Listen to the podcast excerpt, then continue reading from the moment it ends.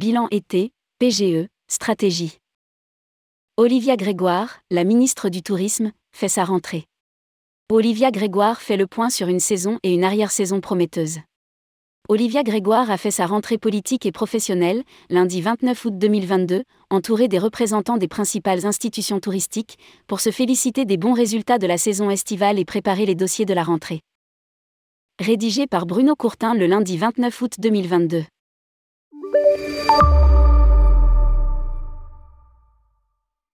Pour sa première intervention publique devant la presse touristique, Olivia Grégoire, ministre déléguée auprès du ministère de l'Économie et des Finances, en charge du commerce, de l'artisanat, des PME et du tourisme, s'est entourée du sous-directeur du tourisme à la Direction générale des entreprises, Nicolas Dupas, du responsable de la stratégie d'Atout France, Hugo Alvarez, et du président d'ADN Tourisme, François de Canson, pour présenter les premières analyses de la saison estivale France.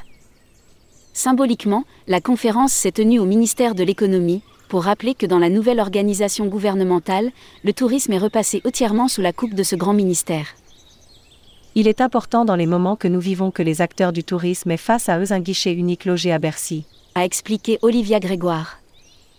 J'assume cette fonction avec fierté et respect pour tous les acteurs qui ont permis d'obtenir les résultats que nous allons présenter. Ensemble, nous allons pouvoir définir une vision stratégique qui s'appuie sur deux axes rassembler les forces et les acteurs pour repenser un tourisme de demain. 38 millions de Français ont pris des vacances cet été. Pour l'instant, et dans l'attente de résultats plus précis sur l'ensemble de la saison qui sont annoncés pour fin septembre grâce aux données récoltées par l'INSEE, le bilan est très largement positif. Chaque grande région s'est déjà félicitée d'un bilan intermédiaire exceptionnel qui s'appuie sur une forte dynamique française et un retour des clients étrangers. Cela se mesure naturellement au niveau national quand 38 millions de Français ont pris des vacances depuis le début de l'année, soit 7 citoyens sur 10, un niveau supérieur à celui de l'année de référence de 2019. Les raisons sont multiples entre la priorité accordée au territoire national sur les voyages à l'étranger, l'envie encore vive de se retrouver entre famille et amis, le climat exceptionnel, voire parfois trop, qui incite au départ. Tous les voyants sont au vert, même dans un contexte tendu, avec des dépenses en carte bleue en hausse d'environ 10% sur l'été 2019, des revenus hôteliers en hausse de 22% en moyenne.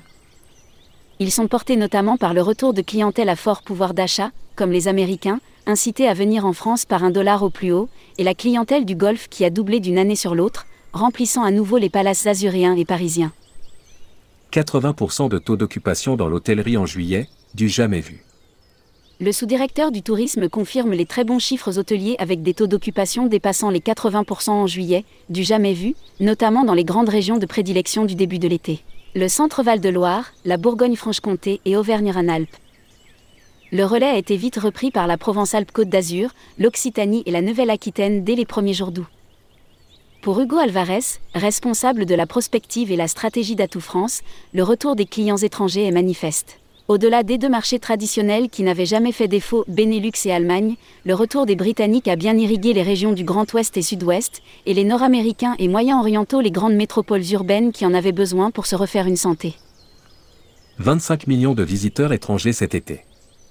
À ce jour, on comptabilise environ 25 millions de visiteurs étrangers sur l'été, qui auraient dépensé environ 15 milliards d'euros selon la Banque de France.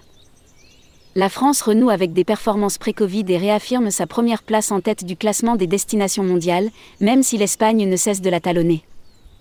Cette position devrait être maintenue grâce à la perspective d'une très bonne arrière-saison, ce qui n'est pas le cas de nos principaux concurrents. D'or et déjà, Atout France table sur une dizaine de milliards d'euros de recettes supplémentaires sur les seuls mois de septembre et d'octobre. Un Davos du tourisme pour relancer les politiques publiques. François de Canson, président d'ADN Tourisme, a fait la tournée de ses confrères présidents de CRT pour confirmer l'impression d'une situation exceptionnelle. 86% des professionnels interrogés dans les régions font état d'un bilan meilleur qu'en année de référence, et ce, malgré la pénurie de main-d'œuvre, les excès de la canicule, les craintes de reprise pandémique. Il est plus modéré sur les retombées économiques, que tenu de l'inflation qui a fait prendre des précautions. Le panier moyen d'une famille de 4 personnes cet été était de 1600 euros pour une semaine de vacances, ce qui est moins élevé que l'an passé. Mais on peut déjà se satisfaire d'une saison qui sera prolongée au-delà de nos espérances, avec une hausse de 10 points des taux de réservation dans beaucoup de régions. Si le bilan est bon, il n'en reste pas moins que les perspectives ne sont pas toutes sans inquiétude ou remises en cause. Les nuages s'accumulent pour la fin de l'année et les comportements ont forcément évolué en raison des menaces de conflits, des variations du climat, des changements sociétaux. Au nom d'ADN Tourisme, François de Canson appelle à un Davos du tourisme le 20 octobre à Marseille. 1. Rendez-vous des territoires et de leurs acteurs pour inviter à relancer les politiques publiques, densifier les investissements, accompagner les mutations, fortifier la cohésion sociale, stimuler l'innovation. Tout un programme qui se veut positif dans un contexte qui risque de l'être moins et des enjeux hautement stratégiques. Un nouveau comité de filière tourisme annoncé pour septembre prochain. De l'avenir, Olivia Grégoire veut aussi en parler.